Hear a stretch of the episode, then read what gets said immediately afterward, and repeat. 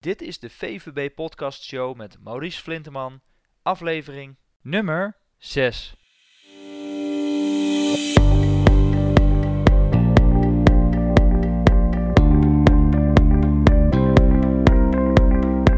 Welkom bij de VVB Podcast Show, waarin je luistert naar experts die je voorzien van de beste informatie, tips en tricks om het rendement op je vermogen te optimaliseren. Vandaag gaan we in gesprek met Hans Dubbeldam. Hans is samen met twee compagnons een aantal jaar geleden Index Capital gestart vanuit de intrinsieke wens om de beleggingswereld van binnenuit te verbeteren. Index Capital is een vermogensbeheerder die volledig gespecialiseerd is in indexbeleggen. En inmiddels is zij een van de grotere indexbeleggers in Nederland met een toevertrouwd vermogen van 175 miljoen. Vandaag gaan we het veel bediscussieerde onderwerp bespreken: het in- en uitstappen tijdens bewegelijke en volatiele markten. En de ene vermogensbeheerder is daar meer voorstander van dan de ander, de ander zelfs tegenstander daarvan. Vandaag laten we Hans aan het woord hierover en horen we onder andere zijn belangrijkste levensles die hij heeft geleerd tijdens zijn werkzame leven, plus een aantal andere handige en bruikbare tips bij het beheren van je vermogen. Ik wens je heel veel luisterplezier. Goedemorgen Hans, Hans Dubbeldam van Goedemorgen, Maurice. Hoi. Index Capital. Ehm, alles goed? Alles meer dan goed. Goed weekend achter de rug, dus helemaal prima. Heel goed. Nou, we gaan vandaag gaan we het eh, hebben over het onderwerp waarom het in- en uitstappen bij beleggen fataal is voor je vermogen. Ehm, Ja, Mhm. de beurs is natuurlijk de afgelopen tijd eh, ontzettend eh, bewegelijk geweest. Ja. Het eh, beweegt eh, op en neer.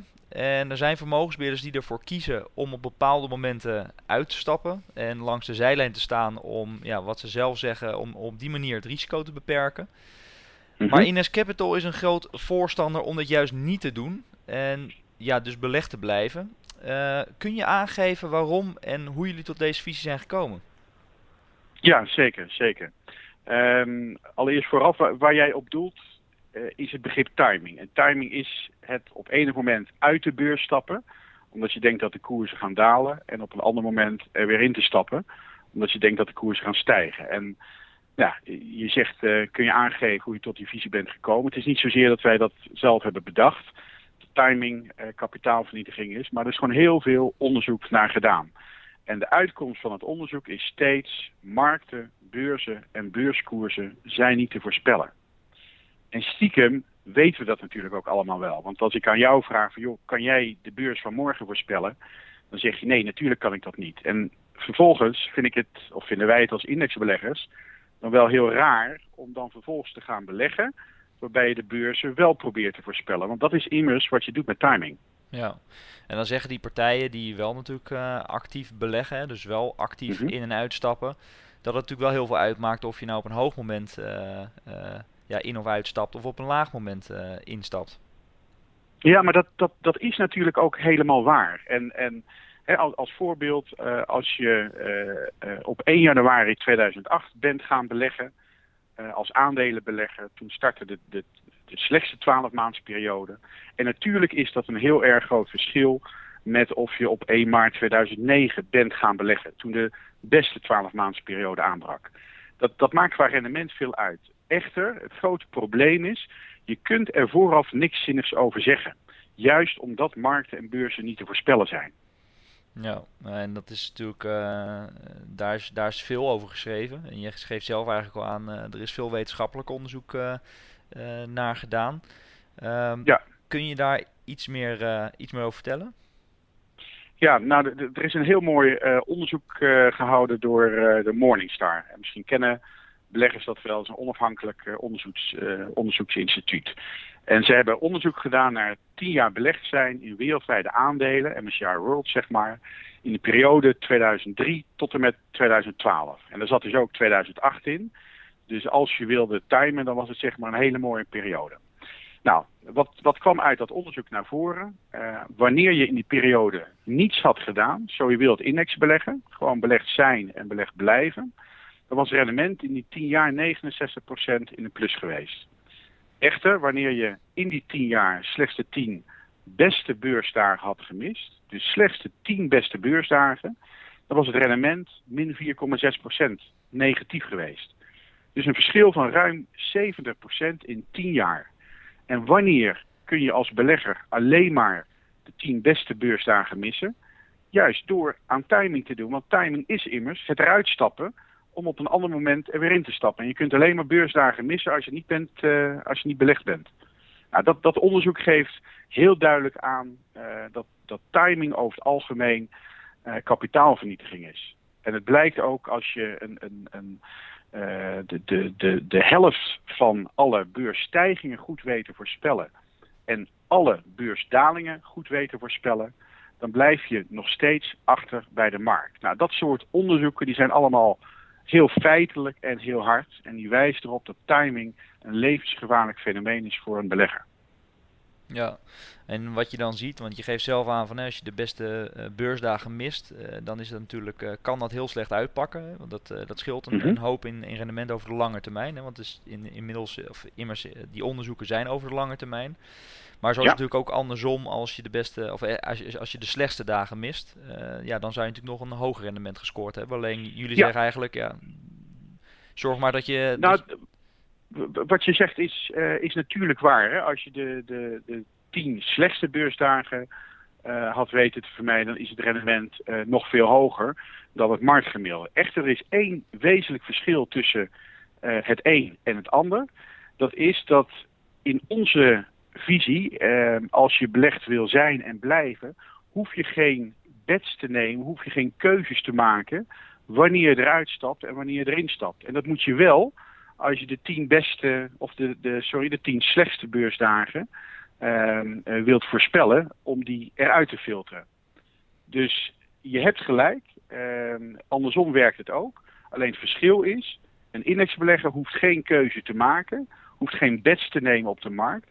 En als je de tien slechtste beursdagen wil vermijden, ja, dan, dan, dan moet je wel degelijk die bets uh, nemen. En daar is dat vele onderzoek naar gedaan, dat dat gewoon niet lukt. Ja. En bij indexbeleggen, want eh, je hebt natuurlijk verschillende soorten indexbeleggers. De meeste indexbeleggers zeggen van nou, wij beleggen wereldwijd en we, hè, we beleggen zowel in, in goede als slechte markten. Uh, goede mm -hmm. en slechte bedrijven. Hè, want je weet eigenlijk niet welk bedrijf het, het komend jaar uh, goed of slecht gaat doen. Nu zijn er ook Correct. partijen die zeg maar heel wereldwijd gespreid uh, beleggen. En daarop veel dus niet aan timing doen. Dus niet zeggen van nou we gaan nu in of uitstappen. Maar zij selecteren een aantal bedrijven die wat hen betreft goed uh, presteert of gaat presteren mm -hmm. de komende tijd en houden dat voor een langere periode aan. Wat, wat vind je dan daarvan? Ja. Nou, dat is een andere uh, vorm van actief beleggen. Er zijn een aantal uh, manieren om aan actief beleggen te doen. timing is er een van. Stockpicking, in feite wat jij nu bedoelt, is er ook een van. Bepaalde bedrijven selecteren vanuit het idee dat als je die selecteert, dat daar nog koerspotentie in zit. En bedrijven die dat niet meer hebben, die ga je verkopen. In feite het klassieke uh, stockpicking. Uh, de beste aandelen proberen eruit te halen. Nou, als er iets is waar heel veel onderzoek naar is gedaan, dan is het stockpicking. En stockpicking blijkt gewoon niet te lonen. En ook dat heeft weer alles te maken met het feit dat beurzen en markten onvoorspelbaar zijn. En, en ehm, nou, je kunt het ook op een andere manier begrijpen. Als je uh, als je weet hoeveel transacties er elke dag in de wereld op de beurs plaatsvinden, dat zijn er 60 miljoen. En als je ziet met welk volume dat elke dag op de beurzen gepaard gaat, dat is 270 miljard elke dag, dan, dan snap je dat elk nieuwsfeit tegenwoordig in een split second verwerkt is in de koers van een aandeel. Dus het idee dat jij of ik of een andere vermogensbeheerder dan Index Capital een, een onjuistheid ziet in bijvoorbeeld een aandelenkoers, op basis waarvan jij slim gaat handelen voor je klant, en dat is een onjuistheid die 10 miljoen andere beleggers in de wereld is ontgaan, dat is echt een beetje onzin. En, en stiekem weten we dat natuurlijk allemaal wel. En toch blijft het verleidelijk voor heel veel beleggers om te denken dat je de goede aandelen kan selecteren. Nou, nogmaals, als er iets is waar onderzoek uh, hard mee afrekent, uh, dan is het dat idee, stockpicking. Ja. Nou ja, en, en natuurlijk, hè, want het blijft natuurlijk voor beleggers is het natuurlijk heel erg lastig. Hè, want je hebt natuurlijk een bepaald uh, vermogen opgebouwd. En daar wil je natuurlijk ook mm -hmm. geen verlies mee uh, leiden. En uiteindelijk over de lange termijn, als je de rit uitzit, ja, dan heb je natuurlijk over het algemeen een, een goed rendement uh, behaald. Alleen ja, in mm -hmm. die tussentijd zie je gewoon een hele hoge bewegelijkheid. En, en dat vinden veel beleggers qua emotie natuurlijk gewoon heel erg lastig om te accepteren. Want die bewegelijkheid kan natuurlijk wel heel erg extreem zijn. Kijk maar naar jaar 2008. Ja, dat, dat klopt. En, en het laatste wat prettig is, dus ook voor ons als vermogensbeheerder, is een beurs die heel onrustig is en waar behoorlijke dips in zitten. Natuurlijk wil je dat als belegger niet. Aan de andere kant, het is goed om te beseffen, uh, het is het lot van de belegger dat er af en toe een jaar bij zit met een negatief rendement. Dat kun je eenvoudigweg niet voorkomen. En uh, het idee dat je door actieve beleggen die dips kunt voorkomen, ja, dat, dat, dat verkoopt heel goed, dat idee. En dat is ook eigenlijk wat we allemaal met elkaar willen horen dat je hoog kunt verkopen en laag kunt, uh, kunt kopen. Uh, maar het is een, uh, het is een onzinverhaal. Beurzen en markten zijn niet te voorspellen. En dat zie je ook als je bijvoorbeeld naar de dips in de markt kijkt. He, pak een 2008 die je noemde Maurice, of pak dit jaar de eerste dagen van het beleggingsjaar of vorig jaar 24 augustus. Uh, dat waren dagen dat, uh, of, of 2008 natuurlijk een, een, belangrijk deel van het jaar, maar dat de beurs behoorlijk onderuit dondert. Nou, dat, dat is een feit, dat is een gegeven. Echter, je ziet dat ook bij de actieve beleggers, dat dat ook gewoon gebeurt. Dus soms zeggen actieve beleggers van ja, je moet een beetje oppassen met het indexbeleggen. Want als, die, uh, uh, als de markt corrigeert, ja, dan gaan die indexbeleggers wel mee onderuit. Nou, wij zeggen dan altijd, dat klopt, maar weet je, dat geldt voor alle beleggers. Dat geldt ook zeker voor de actieve beleggers. Dus dat heeft helemaal niets te maken met actief versus indexbeleggen als de markt corrigeert, dan gaan die actieve beleggers ook gewoon uh, mee onderuit. Dus ik snap de wens en heel veel van onze klanten, die hebben ook de wens om vermogensbehoud. Ehm, nou, de vermogensbehoud is, is een van de belangrijkste doelstellingen van het vermogen. Ehm, echter, de clue is dat vermogensbehoud, in de algemeenheid goede rendementen, worden het meest gewaarborgd door rust en kalmte en je vooral niet laten leiden door de waan van de dag. En dan ben ik natuurlijk met jou eens dat als, um, uh, als iemand bijvoorbeeld vlak voor zijn pensioen zit en nog twee jaar te gaan heeft en hij is uh, tot dat moment redelijk offensief belegd, lees met vrij veel aandelen, natuurlijk moet je dan rekening houden met het feit dat beurzen op korte termijn bewegelijk kunnen zijn. Ja. En dat is dan ook de taak en de verantwoordelijkheid van een vermogensbeheerder om op dat moment met elkaar te gaan, gaan kijken. Kunnen we niet gaan beleggen in wat minder uh, bewegelijke uh, beleggingscategorieën.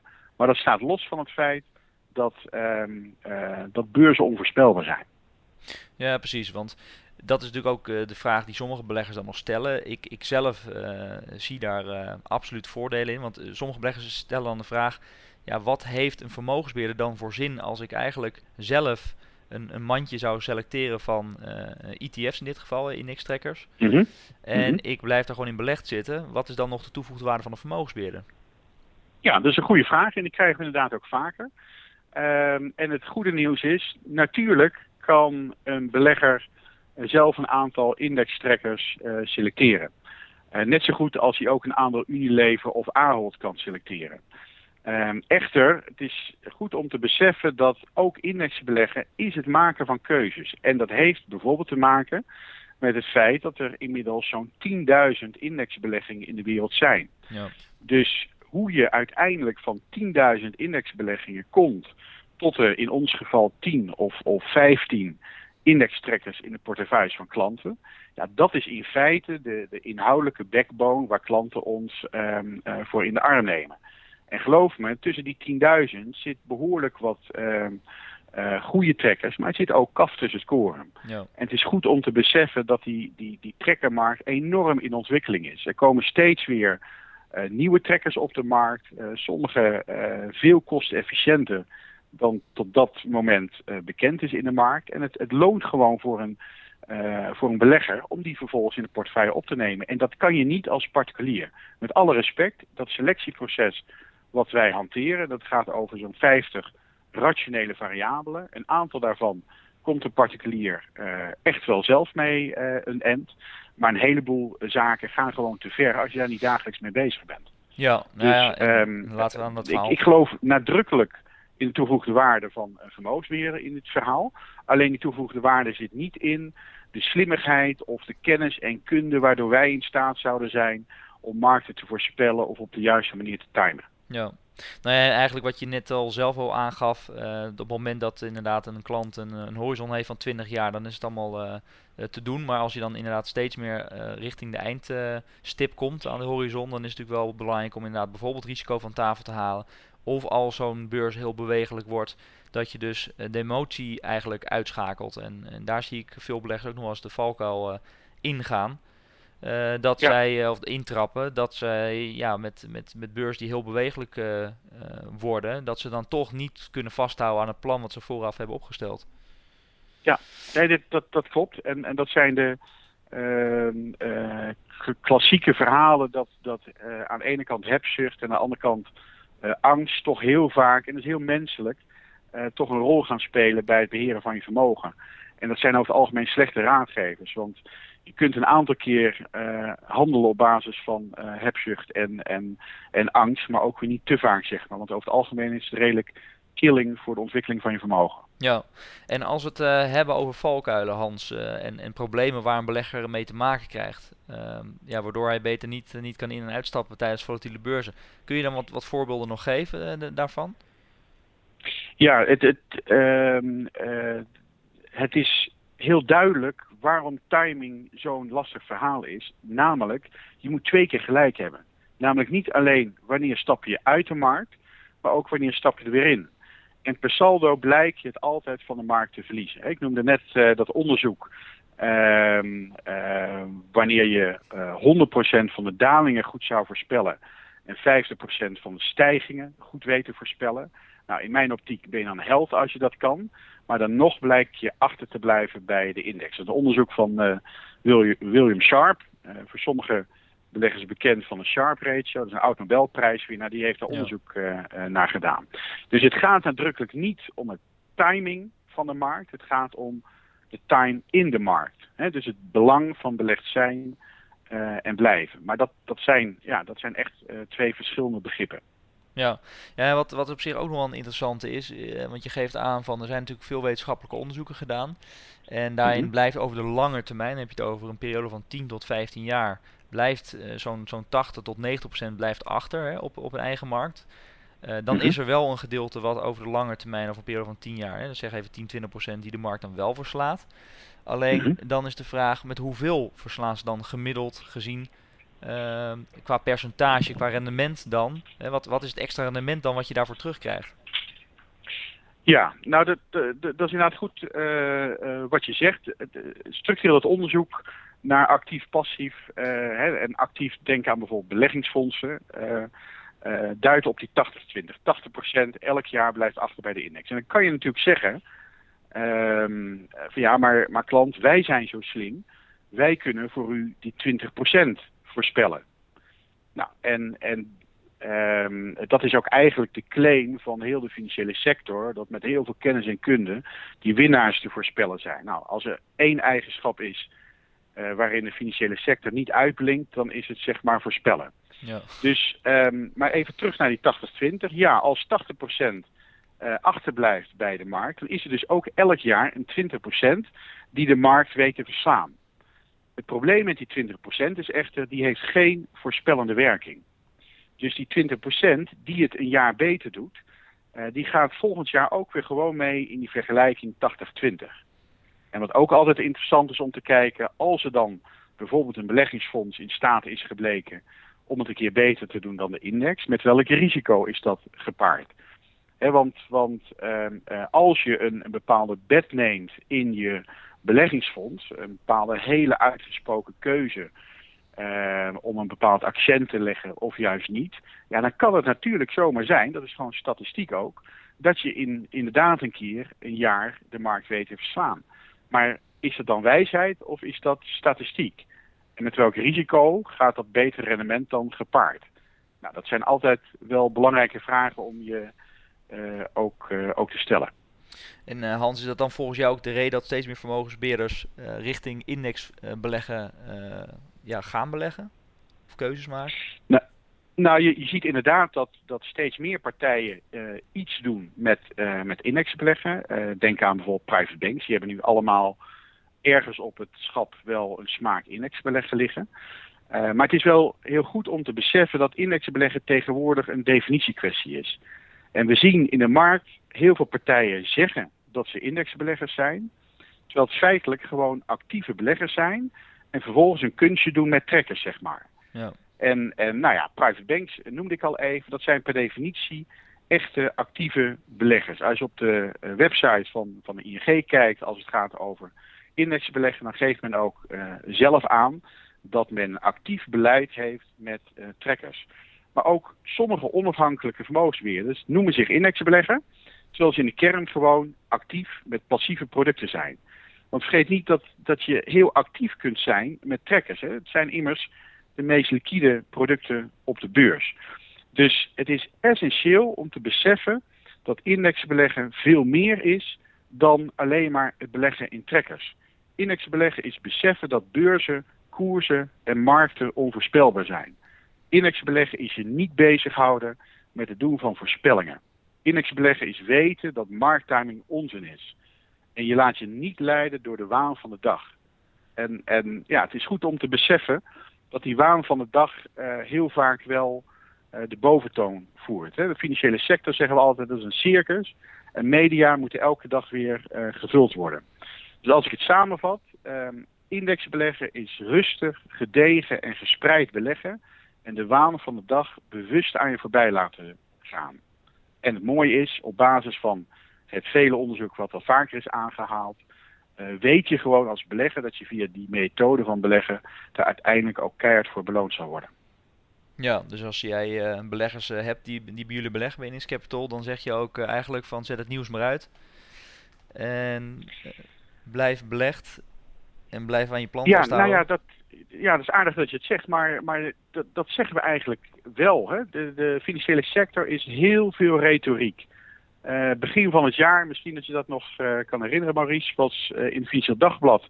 De ene dag was RBS, de beleggingsstrateeg, die vertelde dat je volledig uit de markt moest, omdat het een verschrikkelijk slecht jaar zou gaan worden dit jaar. En een dag later, de beleggingsstrateeg van JP Morgan zei in hetzelfde Financieel Dagblad, vanaf nu wordt het fantastisch aandelenjaar. Nou, dat zijn twee enorm grote financiële instituten met heel veel kennis en kunde. En ze vertellen iets wat compleet tegenovergesteld is. Wat moet je nou als belegger met al dat soort retoriek? Daar heb je helemaal niets aan. En inderdaad zeggen wij heel vaak tegen klanten: het beste wat je kan doen is uh, in ieder geval voor je beleggingsbeslissingen dit soort retoriek uh, langs je heen laten gaan. Ja. Nou ja, goed, dat is, uh, is, een keuze die de belegger natuurlijk vooraf zelf dan ook moet maken en zich daar ook echt aan vast moet houden. Uh, want ik denk wel dat het switchen tussen partijen continu natuurlijk ook heel veel geld, geld kan kosten. Maar als ik ja. jou zo hoor, Hans, die onderzoeken die wijzen steeds uit dat indexbeleggen volgens, volgens, volgens jullie, maar ook nou ja, dat wijst het onderzoek zelf uit een, een beter alternatief is. Wat is dan de reden dat, dat mensen nog steeds actief zouden gaan beleggen? Ja, het, het, het antwoord op die vraag is even helder als banaal. En het antwoord is: de financiële sector is simpelweg veel meer gebaat bij actief beleggen dan bij passief beleggen. Tot op de dag van vandaag, ondanks al het onderzoek, als jij met een zak geld bij een bank aanklopt, dan is het eerste voorstel dat je krijgt is een portefeuille met beleggingsfondsen, de meest geadviseerde actieve producten. En pas als je vertelt dat je bij Index Capital bent geweest en dat indexbeleggen je aanspreekt, dan is het eerste wat zo'n private bank zegt, oh ja, maar dat, uh, kunnen wij ook. dus, uh, maar het gaat altijd in die volgorde. Dus het belang van de sector is niet gebaat bij zeer kostenefficiënt uh, beleggen met lage kosten. Dat is het belang van de klant.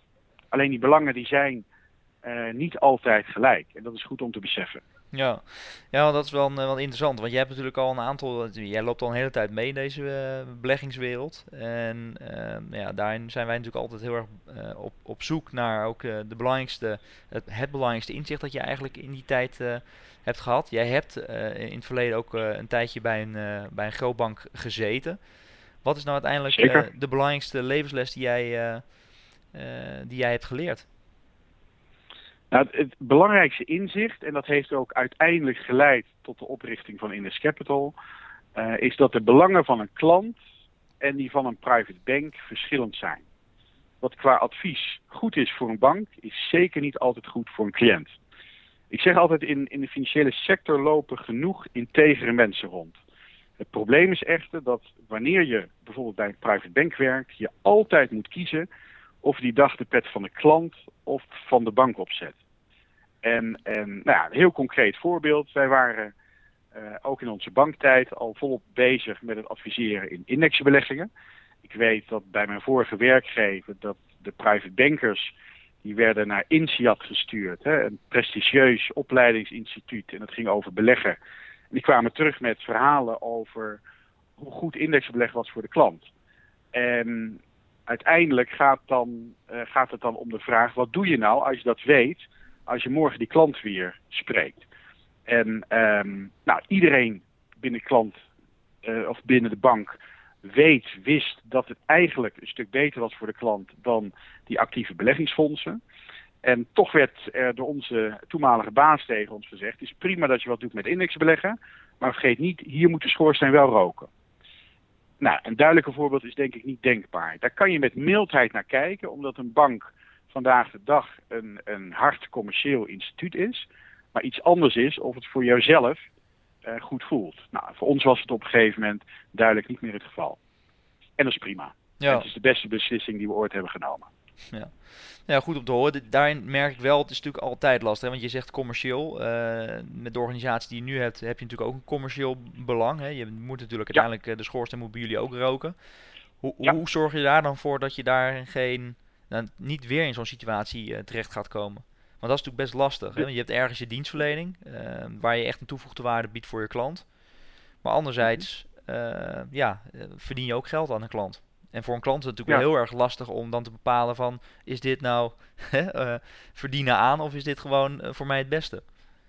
Ja, nee, dat, dat is een goede vraag. Het, het, ehm, het is eigenlijk echter in de kern heel eenvoudig. Als je bijvoorbeeld vanaf dag 1 een verdienmodel hebt waarbij er geen enkele prikkel in zit die goed is voor jou als vermogensbeheerder en niet goed is voor de klant, dan ben je al heel aardig op weg. Dit is een sector waarbij uh, er heel veel geschermd wordt met begrippen als uh, klant staat centraal en, en uh, transparantie. En, nou, dat zijn allemaal hele grote kreten, heel ja, vaak moeilijk te meten. marketingkreten. Ja. Maar als je echt wil, dan kun je ze gewoon heel concreet maken in je eigen onderneming. En dat hebben we bij Innes Capital uh, heel bewust gedaan vanaf dag 1. Ja, wij verdienen ook geld en, en uh, daar is ook helemaal niets mis mee. Maar wij krijgen gewoon een fee van onze klant en dat is wat het is. Er zijn geen verborgen agenda's, geen verborgen geldstromen. Uh, het belang van de klant is exact ons belang. En als je echt wil, en gelukkig zijn er ook behoorlijk wat beleggingsondernemingen in Nederland die hetzelfde voorbeeld ook volgen. Uh, als je het echt wil, dan kun je al die grote begrippen heel concreet maken in je eigen bedrijf. Ja. Ja, helder Hans. Dus wat jullie betreft, uh, doe niet aan timing. Dus probeer het actieve beleggen, probeer dat uit te schakelen eigenlijk, hè, wat je zegt. Correct. En ja, probeer de emotie uit te schakelen. Probeer een vermogensbeheerder te zoeken die geen dubbele belangen of een dubbele agenda heeft. En Top. hou het uh, voor de rest zo simpel mogelijk. Ja, helemaal waar. Hartstikke uh, bedankt Hans. Ik uh, denk dat er weer veel interessante zaken aan het besproken zijn. Ehm, tot slot, um, afsluitend, bij VVB ja, bieden we de luisteraars altijd een, een of de vermogensbeheerder in ieder geval de mogelijkheid om iets extra's weg te geven aan de luisteraars. Daar had jij een goed, goed plan bij. Uh, nou, wat, wat me in ieder geval uh, leuk en zinvol lijkt, uh, is het volgende. Kijk, wat, wat, soms lastig is bij indexbeleggen, omdat mensen nog niet zo heel vertrouwd mee zijn, is dat het misschien wat, wat abstract is. En wat we soms zeggen tegen klanten van, nou, geef nou gewoon eens je portefeuille van de afgelopen, eh, laten we zeggen, drie jaar. En wat we dan voor klanten doen, is op basis van rendement, risico en kosten maken gewoon een screening van de huidige portefeuille. En we, we, we maken dan vervolgens de vergelijking met indexbeleggen. Voor een klant heeft dat als voordeel dat hij vrijblijvend een, een second opinion krijgt over zijn eigen beleggingen, over zijn huidige beleggingen. En voor ons heeft het als voordeel dat we indexbeleggen ook heel concreet kunnen maken. Want, want het is allemaal niet eh, hogere wiskunde. Eh, soms zijn begrippen niet zo bekend. Hè? Indexbeleggen, trekker. Eh, als voorbeeld, een trekker is gewoon een passief beleggingsfonds. Hè? Dus gewoon, als je aan Robeco denkt, dan denk je aan een beleggingsfonds. Een trekker is dat ook. Bij Robeco denk je aan een mandje. Een trekker is dat ook. Hè? Dus het is op zich allemaal niet heel spannend. Maar door zo'n vergelijking te, te maken voor een klant kunnen we heel concreet laten zien van nou, wat is nou indexbeleggen en hoe zou dat zich verhouden tot je huidige portefeuille. Nou, dat aanbod uh, willen we heel graag doen. Het is behoorlijk tijdrovend, maar met alle plezier gaan we die tijd erin steken. Ja, hartstikke leuk. Ik denk dat het uh, interessant is. Zeker omdat uh, bij veel beleggers inderdaad het al snel begint te duizelen als ze dit soort termen horen. Uh, voor de mm een is dat natuurlijk uh, wat makkelijker dan voor de ander. Maar ja, meestal uh, merk ik dat inderdaad al, als het al gaat over indexbeleggen of over actief of passief beleggen, dat heel veel beleggers eigenlijk al afhaken. En dat is eigenlijk zonde, ja. terwijl, je, terwijl er nog veel te halen valt. Um, als zij dat willen insturen, Hans, waar, waar kunnen ze dat doen? men kan een, een, mailtje sturen naar hans.indexcapital.nl. echter via de contactpagina op onze website kun je ook een portefeuille uploaden. En in beide gevallen zal ik binnen uh, een dag uh, daarop reageren. Ik uh, zal anders wel even de link op onze website zetten naar, naar jullie contactpagina, waardoor het voor beleggers die op onze website... Dat is sowieso een hele goede reden. Een heel, heel, heel goed idee, Maurice. Ja, perfect Hans. Nou, hartstikke bedankt voor je tijd en voor de moeite. Heel graag gedaan. En we spreken elkaar later weer. Uitstekend. Okay, Fijne dag. Hoi. Dag Maurice.